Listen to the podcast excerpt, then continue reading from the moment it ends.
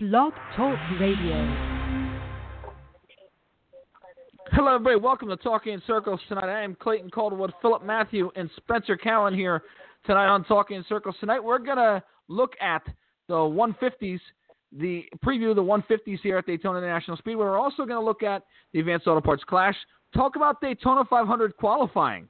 Uh, William Byron is on the pole. Uh, young kid in his second 500 takes the pole. Hendrick Motorsports' fifth consecutive pole.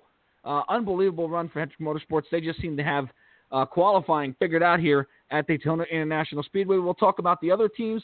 Uh, there were six open teams qualifying for the Daytona 500. Two of them locked themselves in on Sunday. Two more will lock themselves in on Thursday. We'll get a little bit to that.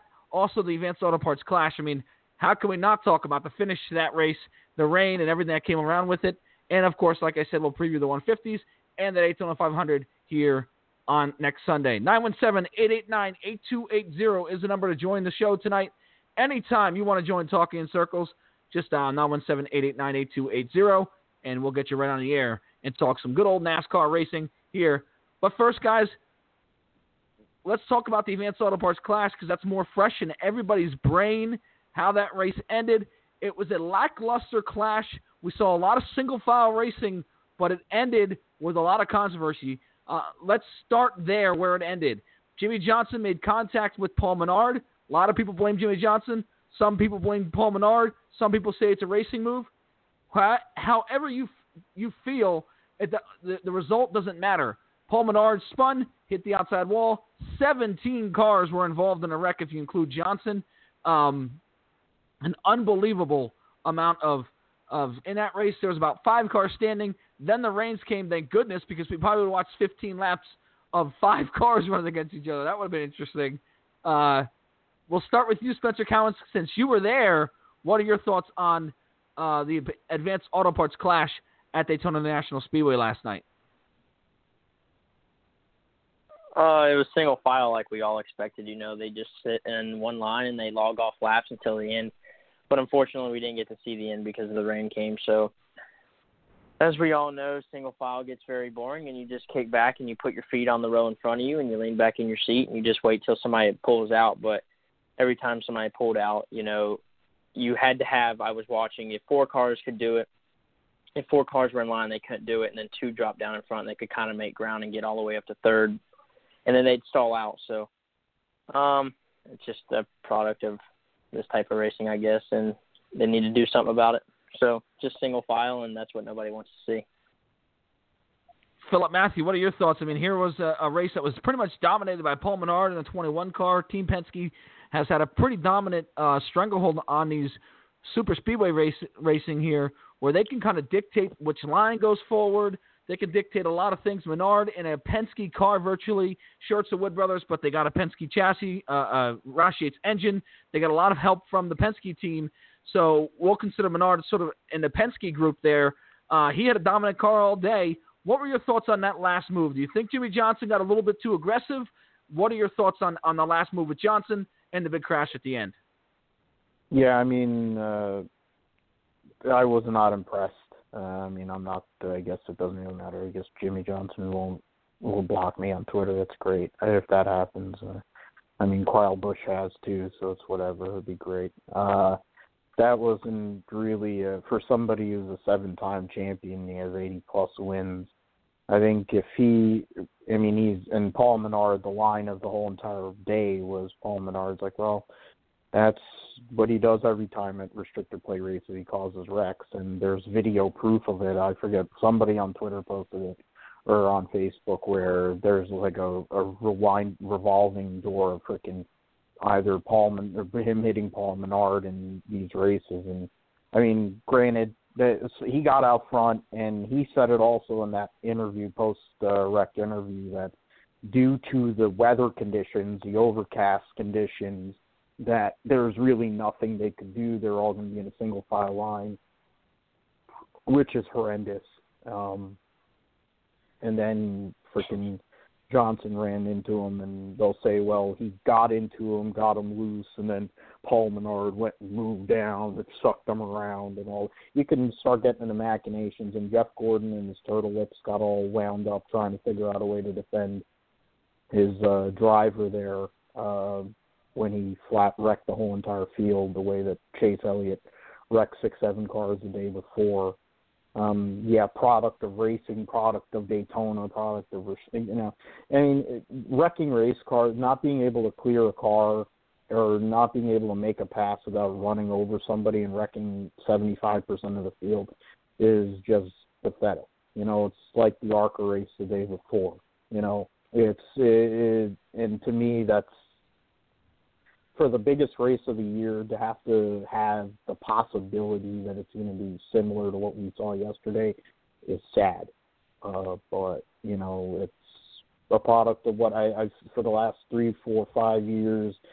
It's been more guys will just drive into somebody and cause a wreck, and whoever's left is left. I mean, Austin Dillon, to his credit, he's like, well, it's the Daytona 500. I'll run right through Aric Almirola, and that's what he did. He won the Daytona 500 and that's that's what this is.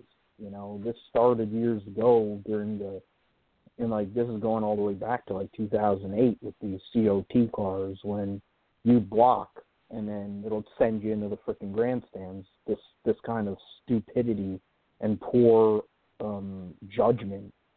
Uh, I mean, Jimmie Johnson has done this so many times. It's whatever, but because he's seven time and Dresser Hendrick and all these different things, it's okay. But it, to me, it was just a weak attempt. And he's like, "Oh, the rain was coming," you know, and he didn't even have a good answer. He sat there and he just kind of like played it off, like, "Oh yeah, I wrecked the whole entire field. Oh, I feel, but I'm here to win races." I'm like, "Yeah."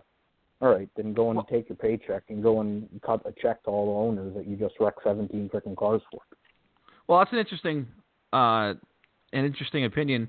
I personally think Jimmie just misjudged it and he couldn't, you know, didn't come out in the minute. I think he thought he could side draft Paul Menard, and certainly I think Menard moved down a, a hair, maybe a foot, and maybe that was just enough, you know, with enough contact to to send Menard spinning into the infield, uh, into the grass there on a backstretch.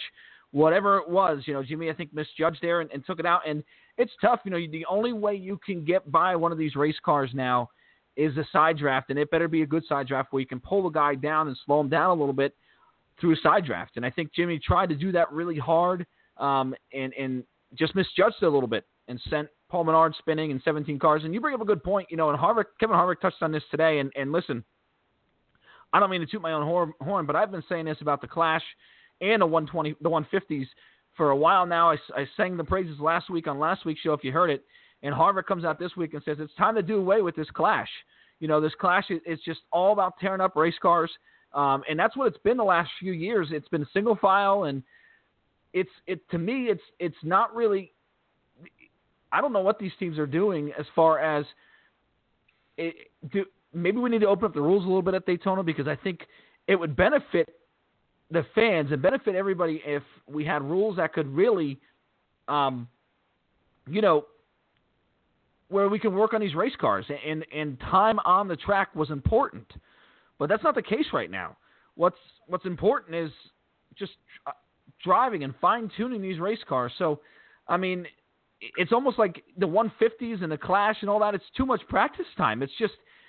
I, I wish we opened up the rules at Daytona. I think these cars are sucked too close to the ground. I think that's a lot of the issue. And I know they didn't go with um, the tapered spacers package at the Daytona 500, and we're going to go with that at the rest of the super speedway races the rest of the year. But man, it's this is a uh, it was a tough race to watch yesterday. You know, if you're not into wrecking and you're into passing and you're into see, the, the draft and what it used to be, uh, that wasn't the case. And I don't know what the deal is. For whatever reason, that bottom lane just does not seem to be it. You know, we used to see cars run single file here at Daytona before, and let's not pretend like we didn't. You know, we used to see them a lot run single file, but it was always on the bottom. And even in the ARCA race, the, the bottom lane was was sort of the um, the, the quickest way around. Now it's the top, and I think it's momentum with these engines, and maybe it's the Goodyear tires not falling off as much. I don't know what the issue is, but man, uh, we can't see what we saw on Sunday, on Thursday, and certainly on Sunday in the Daytona 500. Um, I think there would be need to be there would need to be some major changes to this package here if we saw what we saw. But Spencer, what's your take on that on that last wreck? I know um, you probably had a pretty good view at it at the racetrack. I'm sure there was a lot of people. Well, uh, let's not say a lot of people, but the people in the stands Yeah. were there and uh, and we're talking about it on the way out of Daytona International Speedway. Uh, what was the what was the general consensus around Daytona International Speedway? Were a lot of people on Jimmie Johnson's side? Were a lot of people on Paul Menard's side? Uh, and what about the rain? I know there was a lot of people who thought maybe it was a little bit of a quick trigger by NASCAR because there was only five cars left. Give us your thoughts on, on the whole thing since you were there at the Daytona National Speedway. Well, the the rain, or the heavy mist, whatever you want to call it, it was definitely the thickest and the worst that we've seen all day right before the wreck. Um, Jimmie was heading off into turn two, and I saw him lay back to the one, and and I said, well, here comes his run, and next thing you know, he dives the inside and wrecks. But I agree with you. I think he just misjudged it, and um, I guess they were saying Paul's car, well, Jimmie said Paul's car got a little squirrely and kind of moved down. So I think it was just a misjudgment, and like you said, you gotta you gotta get on that panel and suck him back, and he just made contact. I mean, it's harder said, it's easier said than done, uh, or harder said than it's harder to do than what we think, and at 200 miles an hour. So it's just a misjudgment, but nobody was really talking about it after the race. You know, obviously they were kind of upset that the race was short and everybody was scrambling for the rain, but the rain was definitely coming, and he said that he saw an airplane land, and the only thing he saw was the flashing lights on the airplane, so he knew it was time to go. That's why he laid back. So they definitely made the right call calling the race because it didn't stop raining. It rained all that night, so they couldn't get the race going back anyway. So Yeah, no doubt about it. I think um, when we saw Jimmie Johnson bring out the umbrella and that 48 car bring out the umbrella, uh, it certainly was a, a fact where you looked at it and said, okay, they certainly um, it was certainly raining harder than we what we saw all day long there. It was just you know with with how much rain we had, we had three uh, two or three stoppages in that race uh, due to rain, and it was just sort of like you're in a, in a situation where uh, maybe we could have, you know, um, I don't know, you felt the way that it, because it was pulled so quick that maybe we could have after 10 20 minutes 15 20 minutes ran the last 17 laps of that race. But Philip, I want to get your opinion on this. How about shortening this clash? I mean, 75 laps is a lot. I think that the caution, the way they did it, and I think that there are two things. Let me talk about this first. And I don't know, and Spencer, I'll get your opinion on this later because I, I want to know how it was at the racetrack. But on TV, um, when they threw that caution out, and, and there was that that an absolutely inexcusable, and this is the second time we've seen this with All Star races, inexcusable debacle of of timing and scoring by NASCAR. We we electronically do this and we still can't get it right. I mean, it's it's amazing to think we didn't have electronic scoring until 1993 with how they screw this up every now and then. Um, it, it I don't understand. First of all, I hate the caution with 25 25 laps in. To me, if you want to run a 75 lap race, I'm fine with it. I'm not fine with it. I want it shorter. But why throw a caution in the middle of it? I mean, dumb. Uh, to me, it should be a 30, 30 to 40 lap race. You want to do two 20 lap segments, fine, whatever. I'm okay with that. No, no more than that. But why not close pit road with two laps to go before the caution, like they do every single race the rest of the year, so we don't get into these timing and scoring situations like we saw uh, on Sunday during the Advanced Auto Parts Clash. I mean, people were coming off pit road, th- freezing the field, so it was it was just it was a nightmare. Uh, and what were your thoughts on on on just I guess on the whole format of that race, Philip? Is 75 laps, a caution in the middle. What are your thoughts on that? Yeah, I mean, uh, you brought it up earlier about Harvick's post uh, about uh, basically you should change, either get rid of or change or put it back to what it was before. These the the Clash in its original format was a 20 lap race, and that and it and I was explaining this to my mother, who's for all the years that I've watched racing, it's going on 20 plus. Uh, you know, it's they're 25 plus years, and if you explaining to her, trying to explain to her what's going on with the Clash today and how she asked me who's in it, and when I got into that, I'm like, oh man, this is not good.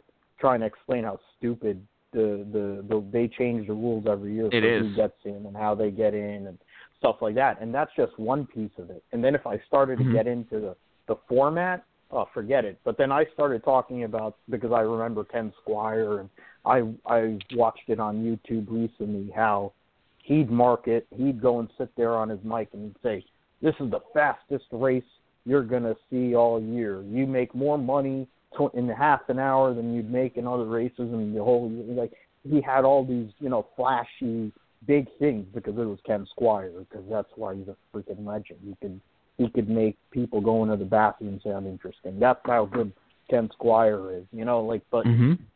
that's the thing. It was 20 laps.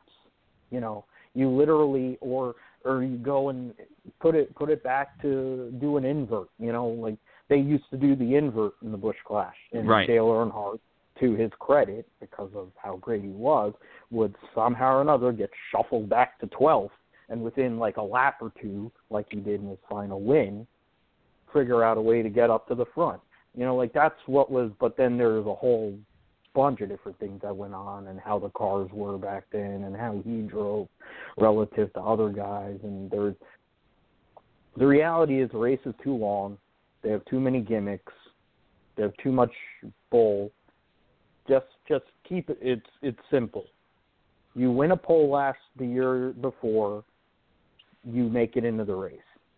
I if agree. You've won if you've won the clash within the last, you know, we'll just decade. say in the last decade, like they used to do with the all with the Winston All Star race, then you're in. Otherwise, you get to watch like everybody else.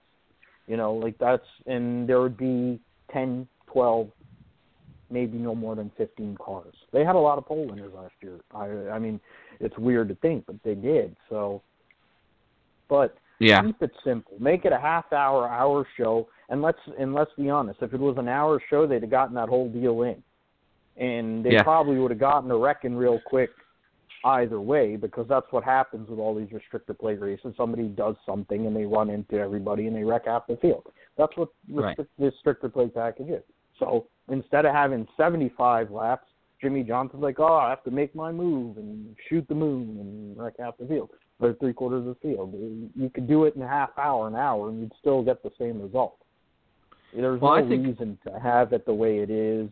They can make it simpler, and because of who they market to and they've marketed to, which is part of the reason why the sport is where it is, you could put it back to 20 laps and it would be just fine. Yeah, and I think it, inter- a couple interesting points you brought up. I, when I sat and watched this race, and I and I saw the caution come out 25 laps to go, I said, "Boy, it would be a lot more interesting if they had money available at like the halfway point." where you made a 50 lap race and 25 laps you get $50,000 and then 100,000 if you win and then you invert the field so the best car who wanted to get that how not even 50 that's chump change to these guys put 100 $150,000 put it out there, and say go for it. We want to see racing continuously throughout the race. I think it would be amazing to watch that, and then invert the field and go go through that. Uh, I do think it's too long. You know, I, I, I'm not sure why we have to take 20 cars, like you said. Um, I would uh, again, I'm okay with taking past winners of the last decade, uh, pole winners from last year, and maybe the rookie of the year from the year before. I'm okay with that because I think it gives rookie of the year some recognition. I, I'm, I would swallow that a lot better than than what we see now, where you know you sat on the Daytona 500 pole 15 years ago, you're in the day, you're in the Busch Clash, whatever the heck you want to call it now, the Danica rule, right? So it, to me, it's kind of goofy. But Spencer, I want to get your opinion just real quick before we move on to Daytona 500 po- qualifying on the scoring mix-up. Did you guys notice anything in the stands that there was a scoring mix-up where you watched Kyle Busch go from what was like second to ninth, and a couple of cars moving and shifting in the back straightaway? Did they mention that on the track PA system or or on the radio? Uh, what were your what Yeah, they mentioned it. what? Okay, so They how was that like? What was that like when you guys were in the stands watching that? Uh, what, what were your thoughts? What was going through your brain? Well, he in front of us, he slowed down and was dropped back a few more spots, and then when he got on the back straightaway, he moved more, and then they added another lap or another two laps, whatever it was, I don't remember. But and then they said on the thing, uh, the scoring's off, so Kyle Busch isn't in the right spot or whatever. They came on, they said they're trying to figure out where he needs to be. Then he finally found his spot. So that's really, really what they didn't make a big deal, but they mentioned it over the PA system. Interesting. Okay, I want to. It's just to me because when with TV and all the angles we see, I feel like that stuff is easier to be translated on TV than would be at the actual racetrack. 917-889-8280, Talking Circles. Clayton Caldwell with Spencer Cowan and Philip Matthew here on Talking Circles. Daytona 500 qualifying was yesterday as well. Listen, not the most exciting qualifying. We get that. Single car runs, sort of shotgun going for the field. Um, but still a very important qualifying uh, race because you look at it and you sit on the pole for this race for a week instead of two days like you would everywhere else. It's William Byron on the pole for the Daytona 500. Alex Bowman on the outside. Hendrick Motorsports swept one, two, three, four in both rounds of qualifying. Alex Bowman won the first round. Then it was Byron, Elliott, and Johnson in round one. Then in round two, it was Byron, Bowman, Johnson, and Chase Elliott. Uh, what do you guys think Hendrick Motorsports do does here? We'll start with Philip Matthew. What do you think Hendrick Motorsports has? The last five years they sat on the pole. I think it's nine of the last twelve now. They've taken the pole for the Daytona 500, and and to be let's be honest, it really hasn't translated into that much success aside from Dale Earnhardt Jr. and Jimmie Johnson winning the Daytona 500. Um, they haven't gone out there and completely dominated these races like we've seen nope. them do in qualifying. And remember, they had that issue a few years ago where Junior kind of wrecked by himself. Jimmie Johnson wrecked by himself. Chase Elliott wrecked by himself coming off of turn four, where they seem to have a skew in the car. And it doesn't handle as as well. Um, so I guess what I'm getting at is, what does Hendrick do, and will they be a threat in the Daytona 500? Yeah, I mean they I mean, because they have two apologists in the booth that both uh, used to work or do work for him. They kiss his butt. They go and talk about how they make this emphasis about, you know, emphasis on qualifying, and that's that's great. I mean, Robert Yates Racing back, you know, 20 years ago used to put an emphasis on qualifying at the Daytona 500, but the difference was his cars actually would run well in the Daytona 500 uh, over these past few years, uh, these guys qualify on the pole, and through whatever reason, whether it's before they get to the duels, before they get to the race, they in the race they wreck, and then something happens, they get they wreck. I mean, credit to whatever. Credit to to Rick Hendrick and them, and they got the top four. Good for them. It's it's all great. People get to talk about it. Oh, William Byron and Chad Knaus, so how miraculous. Oh, it's his first pole of his career. And Chad Knaus, holy mother of God, it's how many years since he took Jimmie Johnson and put him on the pole at Daytona as a rookie. It's so grand. And it's like, let's watch him on Thursday. Because the fact is, there isn't one lick of practice between now and Thursday, which goes to your point, Clayton, about shortening this week.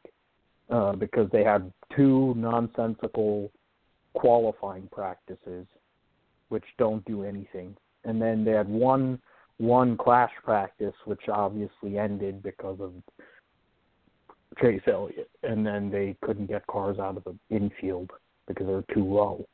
So like, I mean the the the the Keystone Cops level stuff that's gone on, and it's only been a couple of days, is is a bad bad sign, bad precursor. I hope it'll turn around by Thursday.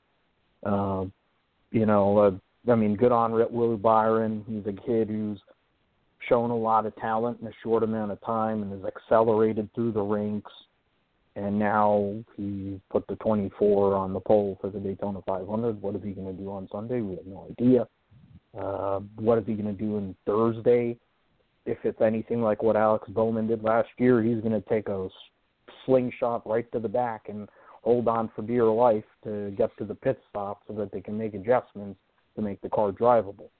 Um, it's I, I take more I, I'm more interested in in what's going to happen on Thursday than what happened on yesterday because I think it's basically become a thing now where they always have to have a story at the Daytona 500 qualifying, manufactured or not whatever. Well, yeah, it, it's it's you know Hendrick is just they seem to focus, like I said, so much on this race. It really doesn't translate into the racing. You're right. I'm curious to see how they go Thursday.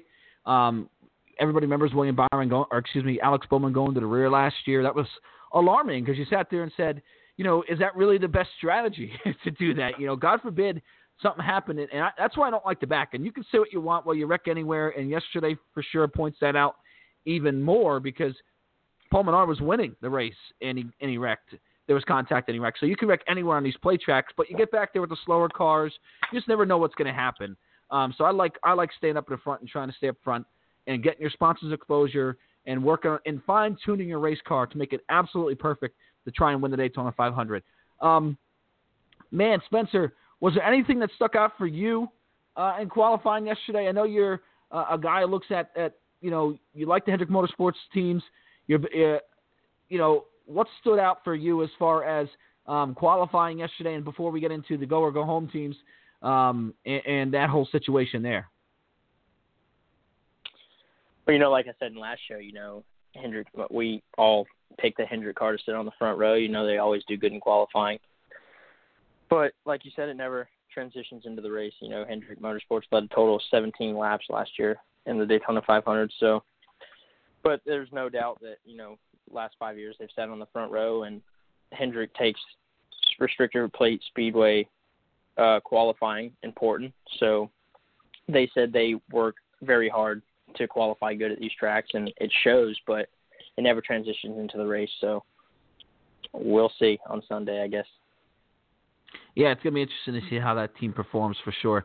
Uh, so the go go home teams, we thought originally there was gonna be eight of them. That maybe two cars. On the last time we had talking circle here, that maybe two cars added. Questionable about coming down. So was NY Racing. Both of those teams have shady histories of, of saying they're going to run and then not run. Obaika Tanner Berryhill was very surprised by that team pulling out of the Daytona 500. They announced earlier this year they were not only going to run full time in, in Cup, but also full time in Xfinity. And guess what? They're not on the Xfinity Series entry list either. I know you're surprised, me too. But that just shows you about Obaika Racing. So there were six cars that are, I guess you consider go or go home teams, open teams that don't have charters for four spots. So two are going to go home. Two teams locked themselves into the Daytona 500 yesterday. One was Tyler Reddick. It wasn't even close. Reddick qualified 16th had a lap at 190.84 miles per hour, a 47.161 for the Justin Alexander led crew at Richard Childress Racing. Then the second team that locked themselves in was Casey Mears at Germain Racing. Casey Mears 189.85 miles per hour, 47.406 for the Pat Trison led team there at a second car at Germain Racing. Those teams locked themselves in. A team I was really surprised to see put up a good lap. One of the open teams was just because they haven't been on the racetrack in, th- in three or four years is Tommy Baldwin Racing. Uh, Truex was right on top of Casey Mears, was right below him. He was uh, 25 one hundredths of a second behind Casey Mears, so he was right there. But that's the difference between being locked into Daytona 500 and not. For Ryan Truex and it's Brendan Gaughan. Both Truex and Gaughan can get in on their qualifying speed depending on what Reddick and Mears do in the duels. They still have to run the duels, Reddick and Mears. So if they are the top finishing open team in the duel, the qualifying positions open up to the teams, to the next teams in qualifying. The first one would be Ryan Truex, then it would go to Brendan Gaughan. The final two open teams have no chance at making it on their qualifying speed and must race their way in. Parker Kligerman, who put up an okay lap at 188.21 miles per hour for uh, the Gaunt Brothers Racing Team, and then it's Joey Gase, who, oh my goodness, was two miles an hour slower than BJ McLeod in 41st and was a whopping 13 miles an hour slower than the than the first round speed of Alex Bowman. Uh, they got a lot of work to do over there at MBM Motorsports if they want to make this Daytona 500. So, uh, Philip, what are your thoughts here on who makes this 500? And was there really an open team that you saw that put up a good lap uh, in the in Daytona 500 qualifying? Yeah, I mean, we talked about it last week. I kind of went out on a limb about Tyler Reddick, and based on how RCR did in general, uh, Hemric put up the fifth fastest time. Uh, you know, Austin Dillon made the top twelve. We're there's one thing that we we haven't mentioned is about how the nine, the three, and the thirteen didn't get through pre-qualifying inspection, and they got their car chiefs thrown out already. So Chase Elliott's already doing pretty well so far this week. Wreck caused a wreck and got his car chief thrown out. And but somehow or another, you know, Chase Elliott and Austin Dillon both made the top 12, uh, the second round of qualifying, and that connected with uh, Tyler Reddick there he made the show on time. I'm not shocked by that. I was shocked by the the Germain slash uh, whatever whatever they call themselves, or the Jay Robinson team, premium. Premium motorsports uh, pseudo effort, um, running fast enough, but theoretically there's like an RCR connection, but then you consider the 13 and the 42 were dog crap, and but the 8 and the 3 were good, and the 31, I, I don't know what, but I was surprised by Casey Mears, um, but you know, when you consider that there's like an RCR connection with at least three of those cars, because the the the Beard 62 with Brendan Gaughan is basically an RCR car as well. Mm-hmm. Uh, the reality is, I'm I wasn't surprised about Tyler Reddick. I was glad to hear that the defending Xfinity champion will make his uh, Cup debut in the Daytona 500. Uh, it's a cool thing. Three three RCR cars, theoretical R like named RCR cars will be in the show. There's a possibility of six or seven. Uh, the way everything works out, if things work out the way they do, and on Thursday. Uh, Casey Mears hasn't run a race in 16 going and jumping in, last minute deal, putting it in the show. Uh, it's a good deal for him. Uh, and uh, we'll see what happens with that. And, you know, with the restrictor plates and all that, we'll see how that works. I what I got a kick out of this afternoon. I read a tweet from Ryan Truex, or depending on the great the Reddit fan, uh, Ryan Truex Jr. Uh, going and saying that his and Parker Kligerman's friendship is ended uh, and you have to pick a side between him or Parker Kligerman between now and Thursday since they're battling for the spot, to, which I got a kick out of. It's that and like Corey LaJoie's fate mug on his slow Mustang, and there's just the little things you have to watch to kind of entertain yourself. That one is a good deal. I, long story short, I, I think Brian Truex and Brendan Gaughan will both make the show unfortunately, I mean, Mark Parker Kligerman, that '96 car last year and these last couple of years have been good at Daytona, but will he get enough help to make it in the show? I don't think so. Um, Carl Long, I have all the respect in the world for him and what he's gone through with the sport, the things he's done, but the car is just too slow, and you'll need. Mm. He would need like what Brian Keselowski had with his brother pushing him into the Daytona 500, and you can't tandem anymore, and you can't push people anymore. You would need a lot of help uh, to make the race. I mean, it's basically yeah. it's basically you know the 71, the the 62, and the 96, hoping that they can make make two spots. You know, so it's three for two. We'll see what happens on Thursday. Yeah, that 66 I think is going to have a real, real tough time with that speed. When you look at that speed and the speed of the Rick Ware cars, which I'll get it to in a little bit, uh, it looks like they might have a tough time hanging on to the draft there. You've got to pick up that speed. That was, um, you know, when you're that far off the rest of the field, both all three of those cars really, um, you know, they're gonna have a tough time hanging on to the draft. Anything that stuck out in your mind there, Spencer, from qualifying, looking at it, even teams that are that aren't open. I mean, there was a, a one driver who I was really surprised to see them so low on the list, and I know it's Daytona 500 qualifying, and every year, guys, and this is for Philip, and I'm sure Spencer knows this already. I always overanalyze this qualifying session. I say, oh, well, why is the speed down? Will this be something we're going to see uh, in Atlanta? Will this be, you know, the speed of the of these cars? Will it be something we're going to speed see uh, Atlanta, Vegas? Does the speed here mean translate anywhere else? And I'm always wrong, but I love the Daytona 500 qualifying. I love that it, it used to be. Listen, and for Spencer, he's too young to remember this. It used to be something that was really, really intense. A lot of good teams always missed the Daytona 500. Uh, it yeah. was a lot of fun to watch Daytona 500 qualifying. Now it's turned into eight cars that uh, anybody really cares about. But uh, Spencer, was there anybody who really stuck out? I'll tell you a guy, and I'll give you a guy, Kyle Larson. I mean, and I'm interested to see how they draft. I tell you, 32nd, and he was, you know, behind Matt Matt DiBenedetto, Brendan Gaughan, Ryan Truex. I mean, that's a, a kind of an eye opener lap. You're sitting there going, "Wow, that's a Hendrick Motorsports engine in that 42 car exactly. to be that far off." Uh, it was a little bit of alarming, I think, if you're a, a Kyle Larson fan, no doubt about it.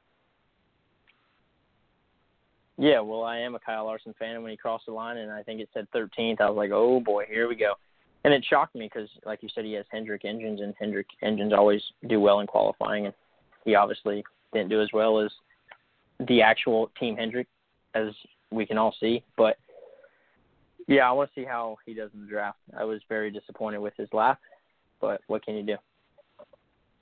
Yeah, and I'll tell you a guy I was very impressed with, Spencer, was Daniel Hemric's lap in round two. I mean, this is a guy who a lot of people look at and say he could be the next big thing, the next big thing in Cup. Everybody's saying, oh, oh. And to me, um, I wanted to see him win some races. I think the kid's got all the talent in the world. I wanted to see him win some races and learn how to talent. win a race. He's But, got a lot of uh, yeah. And again, it's it's Daytona 500 qualifying, and I over, always overanalyze this stuff. But I thought that lap in round two that was an eye opener. You just sat there and went, "Wow, that eight car's got a lot of speed." Richard Childress Racing always seems to have a lot of speed here, um, but I was really surprised to see. I was really happy um, to see uh, Daniel Hemric's fifth qualifying run, and I, I'm that's a guy I'm gonna have my eye on on Thursday because he's up there. He's probably starting it, and again, it's kind of funky with how they do the, with the open cars. They have to have three in each race, so it screws up inside outside how it used to be. Um, but I'm curious to see how he runs. He's starting like second or third in his duel. He's gonna have a really strong car. Uh, 50th anniversary that nice, beautiful gold scheme. Um, it, that's somebody I'm watching here on Thursday in the 150s. He said he was shocked who are with his lap, so Yeah, I'm, I'm sure. Who are you watching, Spencer, in the 150s? Anybody got your eyes on, uh, after watching qualifying or watching this week the 150s to see how they do? Um, not really. I mean, I'm obviously going to watch the teams who have to race their way in. I think that's, I mean, if you're a big race fan and you know the sport well, I think that's the people you really watch and you watch your favorite driver. But I think good, the top tier teams that qualified way back, like Kyle Larson, I'm sure he doesn't want to start 32nd. So, Right. I mean, he's one to watch. So, I think any big team that qualified low, and I haven't exactly looked at the list and see where everybody's starting, but any big team that's down there, I think you need to watch them because they definitely don't want to start way back in the back of the field. Now, do you think that way, Philip? Do you think these teams look at these races and say, I don't want to start in of the Daytona 500? One thing about this package, what it does is I think it creates some motivation to not hang in the back as much. You know, we've seen races in the past where, um, and, and here at Daytona, and Dale Jarrett was notorious for this. It goes back to his heyday where he'd sit in the back for 50, 60 laps and say, you know, I'll let you guys knock each other around, wreck each other, do what you got to do. And when it comes to 50 to go, I'm going to start my charge to get up to the front because I have the car that I, I'm confident my car is going to be there. I'm confident we'll have the horsepower to get up there and race. Right now, because track position is such a big issue and it's so hard to pass at this track, it's sort of that, that takes that strategy and throws it out the window because you look at it and you say, well, if you sit in the back and you hang in the back all day, you're not going to get up there. And you could get into a situation where if those cars get single file and you're hanging in the back and there's only three or four cars and they're not very fast, you could lose the draft, you could lose a lap. So it sort of takes that sitting out in the back strategy and throws it out the window for the Daytona 500. I guess that makes me think that these teams are going to run real hard. I'm not sure how much they look at the points factor. The, these points, these duels are worth some points here. Tenth for first place, one for tenth place, and then you know uh, going down in between. What do you think about these duels, Philip? Is there anybody that you got your eye on? You know, Spencer's going to watch the 42. I'm going to watch the 42 to see how he can get back there, see if he can get to the front. Is there anybody else you're going to watch, Philip, as we get ready, as these duels go, and, and as we watch these duels here on Thursday night? Yeah, I mean, for me, I'm as as a fan of this guy, and because of how bad uh, his qualifying was and how well he did a year ago uh, this week, I'm going to be looking at the guy who's starting 17th in duel number one. That's Darrell Wallace Jr. and the Richard Petty 43. Uh, he ran. He had a slow qualifying, relatively slow, not as slow I don't believe as this year or last year and had a great drafting car, got all the way to the front in his duel, got a good finish in his duel, and it led to what we all saw a couple days later where he finished second in the Daytona 500. I'm curious to see what he has in the draft. Um, they've had a tumultuous off season. I'm curious to see how they respond uh, in the draft. I'm, you know, I, I've I've had a I've been a fan of Cat Landon Cassill. I don't know what that double zero is going to be like. Uh, we'll see what they do. That first that first Terrible. duel. Yeah, well, I mean, Cassill's better than what he's usually driven in for a long Agreed. time. But uh, the reality is, the first duel is pretty top loaded. There's a lot of good talent there. You got the you got the Johnsons and Keselowskis and Kyle Busch and Kevin Harvicks of the world in there, and you have a lot of. It's pretty loaded. That second duel has some has some talent, of course. Chase Elliott and defending series champion Logano and people like that. YRB, you know, Kurt Busch, he finished second yesterday. I mean, there, but the reality is there's a little bit more, and usually that first duel dictates what happens in the second. If the first duel is a wreck fest, second duel is going to be calm. If the first duel is pretty calm, vice versa. And also thinking about what Paul Menard said in his post-race interview, talking about how the weather will dictate how these cars race. Being that it'll be cooler conditions at night on Thursday night, I don't know if we're going to see much better racing. So I'm curious Mhm. to see if it'll be much of a change from what we saw yesterday afternoon. Um, obviously, with points on the line, could dictate a little different starting positions, which also dictates pit pit position Selection. could yeah. dictate something. Yeah, you know, like that. Those things might be in play. Um, the what what Spencer brought up about the non the non qualified cars. That's that's really what the race is about. How much time they'll actually focus on it because it's Fox. They probably don't spend a whole lot. But the reality is that's the story. Um, we'll see what happens, and then when you'll hear about Darrell and Jeff yelling about how great Hendrick Motorsports is, because that's what they have to do all the time, or Darrell talking about Toyota because he's a show. Not with seven eight eight nine eight two eight zero. Um, listen, I think these duels are, they're, used to be my, and I told you guys this before. This used to be my favorite races, and they still are. I love these races. Uh, short one fifties. Um, you know, I love the 500. The 500 is great this whole weekend. It used to be these races used to be very, very intense. I was in it with David Ragan a few years ago, where Ragan, they, if you remember when Front Row Motorsports went to three cars when they got Cole Whitt in the fold, uh, Ragan had no points, and he spun on the infield and nearly hit the inside wall, hit the inside wall, and nearly took himself out of the Daytona 500. And if he missed that 500, he doesn't get in the 18 car or the 55 because they, there's no need to run him because he would have missed that race. So uh, it all kind of plays into into it. So uh, those races, it, they're intense. They're fun to watch. I've seen last lap crashes where there was one time uh, Bobby Labonte, both Bobby Labonte and Terry Labonte were going to miss the 500, and Bobby was going to knock Terry out to the past champions provisional. And then a big wreck at the end. Bobby qualified his way in. Terry got into the past champions. It was wild on the final lap how that all went down. But that's what I love about these races. It's just they're so unpredictable as far as who's going to make it and who's going to who's going to not. Um, you know, here's one thing I want to touch on about qualifying, guys. And this is where my blood boils a little bit. And stay with me here. I'm going to sit up in my chair and get a little bit uh, put on my angry pants here because this is what drives me crazy about about these charters. And I'm sorry. Uh, look at Ryan Truex. Like I said, he turned a lap at 189 miles an hour. He was six miles an hour faster than Cody Ware in 40th and over seven miles an hour faster than BJ McLeod in 41st.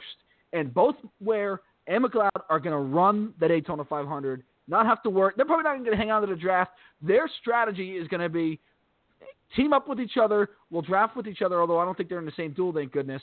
No, they're not. But hang in the back, not do anything wrong, and just kind of sit there and, and not tear up our stuff. Drives me nuts because it hurts the competition of the Daytona 500. It hurts the competition on these 150s to have these slow race teams in this race, and I think it hurts the integrity of this race because Truex puts up a much faster time. He's going to put up a much better effort in the 150s, and he could potentially go home. It, it's just, I, I'm sorry, guys. I just I think it's so wrong how the charters ruin all of that, um, and and I just think it's wrong. I just I don't know how else to explain. it. I just think it's totally wrong. It ruins the competition for This um, has the gone Daytona on for 500. many years. Though. Yeah, you're right. It's gone And- on and- for and- many years with the top 35 rule and when they're shifting points around so that like the, the That was ridiculous. Whatever. The when Yeah, that was what's ridiculous. That, guy when when that he was running for Front Row Motorsports with the with the erectile dysfunction sponsorship, whatever his name Cor- was. Kevin Conway, yeah. Kevin Conway, like he would go and they would keep on switching his car at Front Row Motorsports because they had to figure out which car was inside the top 35 because he was so bad they needed him to make the race, and then Right. like it became a joke. Like that's what it is, you know. And it's a sad commentary, but hey, I, I hope what Jim France and Steve Phelps and what they've been saying and what they've been doing really comes to fruition because they've been spending a lot of time trying to walk back the damage the, that has been done by BZF and his cronies. And uh, I mean, I'm curious to see if that'll actually come through. Me too. Uh, I, I mean, it would be it'd be to the benefit of the sport if it does come through because they need it. Uh, but we will see. But I do agree with you on how a freaking you know Rick Ware Racing, who barely can make truck races and Xfinity races, and they just fill fields. It's it's the same thing. It talks about it goes back to the seedy underlings at the bottom of the field who somehow or another get get these quote charters, which is the Rob Kauffman excuse for bailing out MW55. That's basically all this is. You know, the Right. RTA and all this is Rob Kauffman's function to justify having to bail out that ferry all those years ago because he couldn't run a race, doesn't know how to run a race team, and couldn't make races. And and he held them on for what six, seven years. He kept them afloat, and it's just a shame, really. Well, and I say this about top 35 before we. I don't want to get spend too much time on this because it uh, it can be a topic that can get a little bit dry. Um, but top 35, at least you after five races, you had to perform or you'd fall out. These, you know, you don't really. You could stay all. You could stay running bad all year. So um, that's what drives me crazy about this. And and again, I just. You know, it would be a much better Daytona 500 to watch the 71 go out there and compete and the 62 go out there and compete, not have to worry about it because they qualified very, very well and much better and they were much faster to me that makes much more sense. But we're in 2019, and I need to keep that in mind here as we go forward. 917-889-8280, Talking in Circles, Clayton Caldwell with Spencer Cowan and Philip Matthew here tonight on Talking in Circles. Daytona 500 is coming up on Sunday. We have the truck race and Xfinity Series racing here on Saturday. The Xfinity Series race trucks on Friday night. Uh, duels on Thursday. Um, what what do you guys most look forward to? Spencer, I'll start with you. Uh, obviously, Daytona, the, the Daytona 500 is the Daytona 500. It's uh, the granddaddy of them all. It's as much as we, you know, can not like the format or, and and kind of say this package needs to step up. It's still a Daytona 500. You still wake up Daytona 500 morning and go, man, this is this is great. Um, this is fun. This is the Daytona 500. It's awesome. Uh, what are you most looking forward to, Spencer? The rest of Speed Weeks. Is it you know a lot of people prefer the truck race. A lot of people love the Xfinity Series race, uh, and of course the Daytona 500. What what and even the duels. What are you most looking forward to as Speed Weeks rolls along here? Of my favorite series is the Xfinity series, and I'm I'm pretty excited to see how the new Supras are gonna do. Even though I think they're god ugly, but whatever. But yeah, I want to see how that plays out. And the trucks are always fun. You know, it's at night. They're exciting. They got a lot of action. So it's racing at the racetrack. So any race, I'm excited to go to. So, but mostly Saturday. See how that goes. Yeah, for sure. Uh, Saturday's uh, it's a lot of fun that race as well. Uh, it's Philip, something you touched on earlier on the show. How do you think this affects these teams? You talked about Chase Elliott, uh, Austin Dillon losing their car chiefs. There was one more in there that that I'm that's skipping my mind right now. Ty Dillon, right? Thank you. Uh, losing their car chiefs, getting some penalized here at Daytona. Um, again, I, I one of the, my gripes about Daytona is that I would like to see the rules open up a little bit so they're not all so much the same. And I think we could see, believe it or not, more passing that way. Um, how do you think losing their car chiefs will affect them? And uh, you know, if you're, do you, and I guess this is kind of a, a loaded question. It's a lot here, but you know, we saw some teams lose some uh, their clash cars, uh, and they still have their backup from obviously uh, that they that they decided to bring down, especially the Ford teams. You know, you look at um, I'm not sure Ryan Newman. I don't think he was in a backup, but a lot of the cars lost their Clash cars. So the Ford teams are switching over to the Mustang, and we know that that it's a brand new car. They might not have that much time to uh, build five, six super speedway cars. Um, do you think maybe the Ford teams like the Newmans of the world, who lost his backup car, got got into a wreck even in practice for the for the uh, Clash?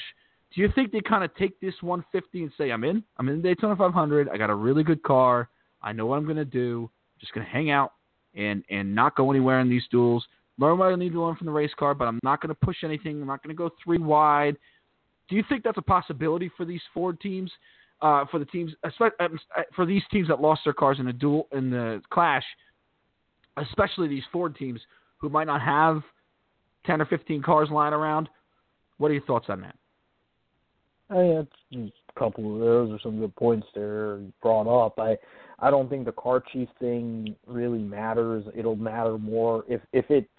I mean, when it comes to Hendrick Motorsports and RCR, uh, they have a, a basically. It's kind of like I was thinking about this earlier. I was thinking about the show and thinking about how I'm going to explain. And it's like having Clemson and Alabama. You know, like that's what to me like what it is. Clemson and Alabama have three, four, five, five star prospects that can, you know, come through and come in and and and replace the big the lead dog. I mean, will they be as good as Trevor Lawrence or Tua or whoever? No, but or maybe they will be, you know. But that's the way I look at it, especially Hendrick Motorsports, because they've got nailed so much over the years. And Jimmie Johnson, Chad Knaus, Chad Knaus got through out in 2006 with an illegal car, and they still won with with uh, with Darian Grubb the week later at the Daytona 500.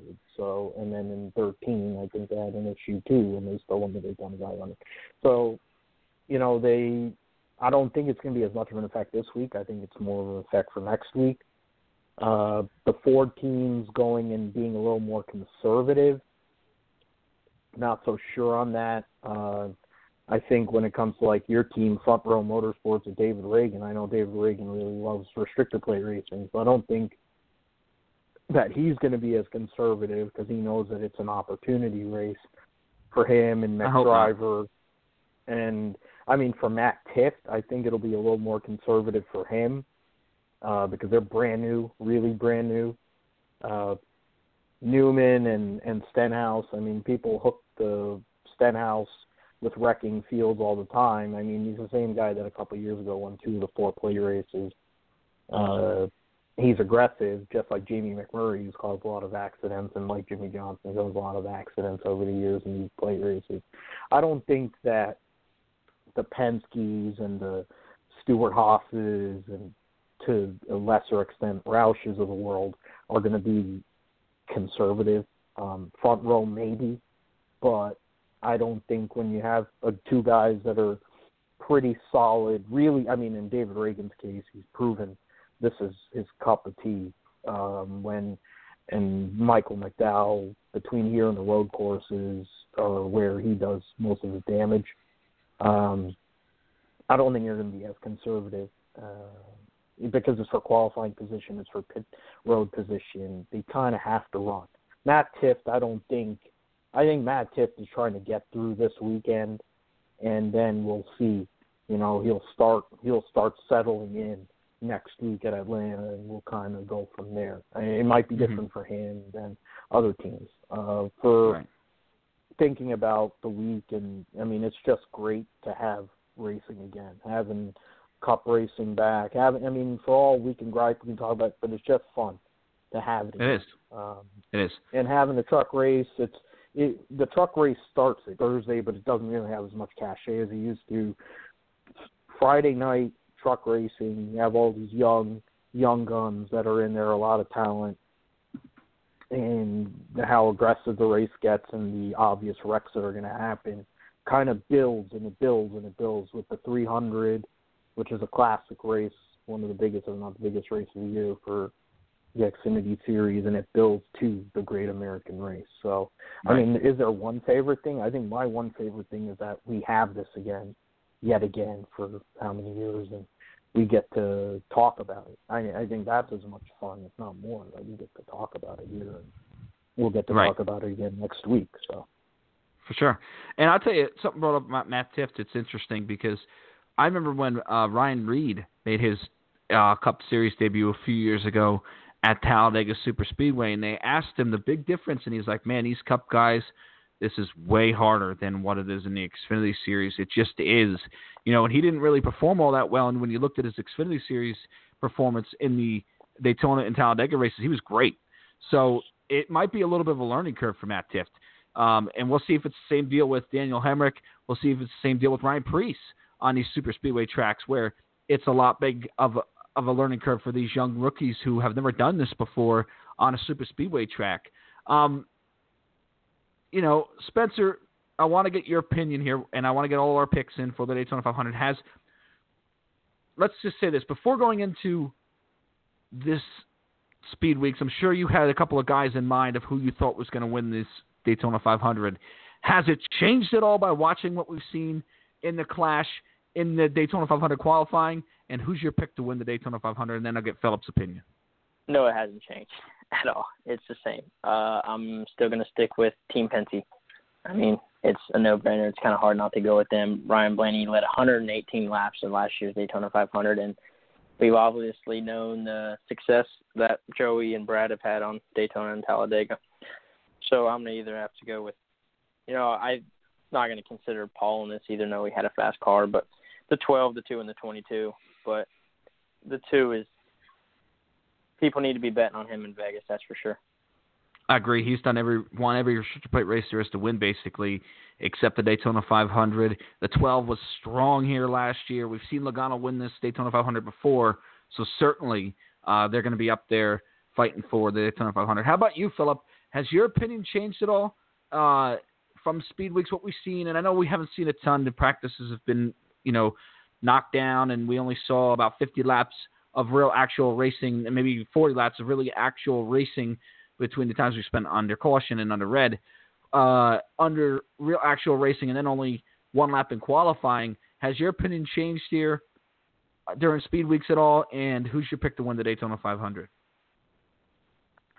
opinion hasn't changed. Uh, my feeling as a fan of my favorite driver, uh, and because for me as being a Davey Allison fan, and that was the first race I ever watched, or one of the first races I ever watched in my life, and if I ever thought that I would be waiting, you know, 25, 27 years to watch my favorite driver win the Daytona 500 again. I never thought that would happen, but then that's kind of been my luck with this race, and then there's been football. But um, that's a whole other point.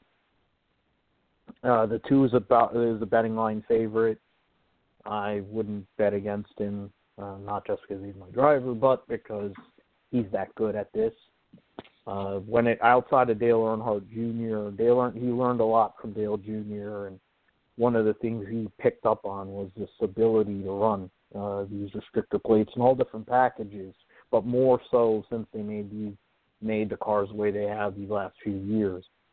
Uh, the fact is, these Chevys are fast, um, Hendrick cars, but I'm more more focused on the RCR cars because the difference is the ones, the three and the eight. I mean, albeit the three couldn't pass in second, but though they're more stable. And last year, mm-hmm the top two finishers in the Daytona 500 were the three and the 43, and they're both RCR cars. And you'll never count out. I mean, the point is, my pick's a two. It will be the two. I mean, the 12 is another good one, and you can't count out the them Chevys, especially the RCR ones, and and Kyle Larson figures out a way to get to the front of these races. You can't really finish some of them, especially if Chris Bell's in it. Sure but, as hell hope you know, so. he yeah, I think uh, Kyle Larson's on the cusp, and with Kurt Busch as a teammate, the way Kurt Busch ran yesterday, I think is a precursor. of Good things to come for Ganassi, and then Yeah. Furthermore, you can't. The Toyotas haven't even shown anything really yet, and you can never sleep on you know the 18 and Martin Truex, who came within inches of winning this race about two three years ago. So No doubt, and, and I think Hamlin's that's won something, this race, so right. And I think that's something to keep an eye on. Well, Toyota was really fast at that point when they won the Daytona 500 there. Um, I think you know, no doubt about it. It's been a uh, a very interesting. It's gonna be very interesting speed weeks. Hopefully, we'll be able to do a show, guys, before the Daytona 500, and we'll see if our picks change at all. I mean, um, you know, these Thursday races are gonna be very interesting. We've talked about the lack of practice. We've talked about uh, everything else. When we get 150 miles for each team underneath our belts, it could it could totally be you know a, a team I'm interested in watching is Hemric. It will Hemric the raw speed of that eight car Will that carry into the race? Will he be a threat? And if he's a threat, and we sit there and go, "Wow, that eight car was fast," how great, crazy would that be for a rookie to go out there in the Daytona 500 and and run the race of his life? It would be fun and wild to see. I hope we see it. So um, we'll hope to, to have a show for you before the Daytona 500. I don't know if you guys are aware, the listeners are aware. Spencer's down there now. I'll be down there leaving Wednesday night to go to Daytona. Uh, my reception, my my uh, Wi-Fi is a little shoddy at times while I go down to Daytona. So um, we'll see. We'll see what we if we can do a show. I really hope to because maybe even a morning of the Daytona 500. That'd be awesome. Uh, so we're going to talk about that. We'll, we'll, announce it when we get when we figure out the plans here on Talking Circles. But I want to thank everybody for listening tonight. And if you like us, you listen to what we said here tonight. You like what we said here tonight? Please like us on Facebook. Like us on Twitter here on Talking Circles. I'm Clayton Caldwell for Philip Matthew and Spencer Cowan. We'll see you next time on Talking Circles. Good night, everybody.